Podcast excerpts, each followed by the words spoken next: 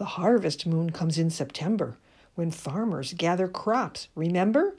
Corn and pumpkins, apples, squash, so many yummy things. My gosh. Now, for a few evenings around this time of year, the moon rises right after sunset. So, when there's a full moon, it provides an abundance of moonlight early in the evening.